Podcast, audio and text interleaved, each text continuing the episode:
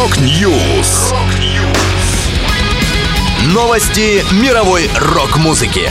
Rock News.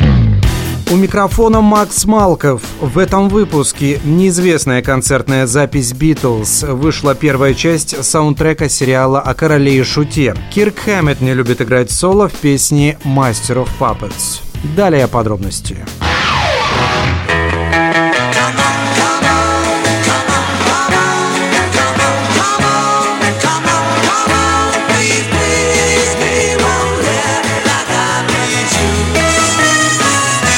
Спустя 60 лет обнаружена ранее неизвестная концертная запись «Битлз». Часовое выступление ливерпульской четверки в частной школе-интернате для мальчиков «Стоу» в английском Бакингемшире. Концерт состоялся 4 апреля 1963 года, через две недели после выхода дебютного альбома группы «Please Please Me». Он был записан на пленку 15-летним на тот момент Джоном Блумфилдом. Шесть десятилетий мужчина хранил этот артефакт в тайне от широкого широкой публики. Теперь это самая ранняя из известных концертных записей «Битлз» в Великобритании. Историческая значимость записи в том, что она запечатлела момент до того, как мир захлестнуло безумство битломании. На выступлении в школе Стоу школьники сидели аккуратными рядами и внимательно слушали концерт, не прерывая его криками и голдежом, что характерно для записей последующих лет. Фрагмент эфира передачи Front Row на BBC Radio 4, во время которого включали отрывки из записи концерта, опубликован на YouTube. Добавлю, в 1997 году на аукционе в Японии была продана запись закулисного разговора участников Битлз после этого выступления.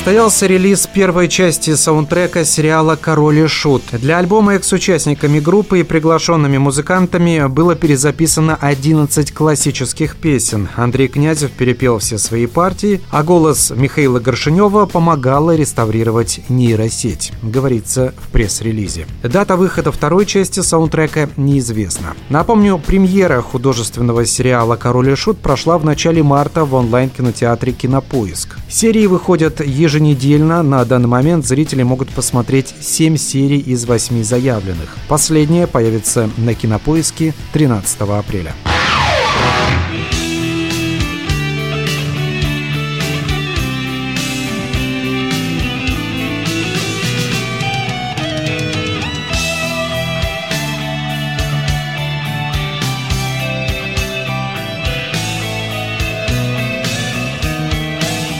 Кирк Хэммет в новом интервью признался, что его раздражает играть на каждом концерте соло в композиции «Master of Puppets».